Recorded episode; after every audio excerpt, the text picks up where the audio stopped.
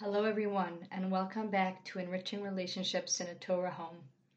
We're going to use this platform to address the devastating events that occurred in Eretz Yisrael yesterday. I am referring to the well known author and child support advocate who was found dead near his son's grave after having told his family that he is going to kill himself.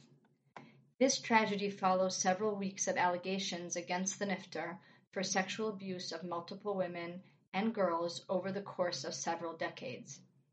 The allegations themselves sent shockwaves throughout the world as many struggled to wrap their minds around the fact that a person who dedicated his life to helping others could at the same time cause such terrible damage to others and boundary crosses that are deemed criminal. While to my knowledge the allegations were never officially confirmed in a court of law or Beis Din, the fact that the man took his life raises suspicion over his proclaimed innocence. This is not the forum to debate truths and falsehoods, and it is not my place to analyze or report on the news. Rather, I would like to share some thoughts and insights that may help us and our children process tragedies of this sort. First and foremost, we must constantly remind ourselves that we are not to be judges. Hashem is the only judge of the world, and only He knows the truth about each and every person.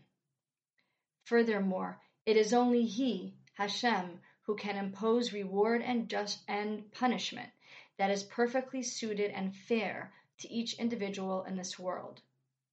We can let go of the job of judging, knowing with deep conviction that Hashem is the ultimate Dayan Ha'emes.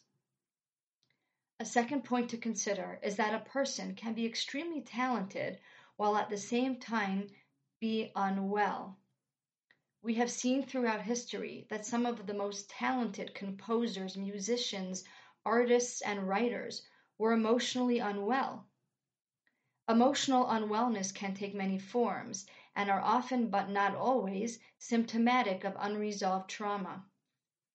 Sadly, there are mental health conditions that result in an individual doing things that conflict with his values.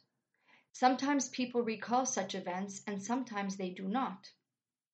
Since it is unlikely that we can clarify if this individual had any such condition, it seems fair to say that there is a strong chance that he did, certainly in an effort to explain such a phenomenon to children. He was a very talented man, and he seems to have a part of himself that cared a lot about helping others, and at the same time there was a part of him that was terribly unwell. As adults, it is important that we do not get caught up in the drama of the suicide and then lose sight of the allegations that were filed and the people who filed them. The Das Torah that I have heard is encouraging that we show support to these victims and the pain that they've endured.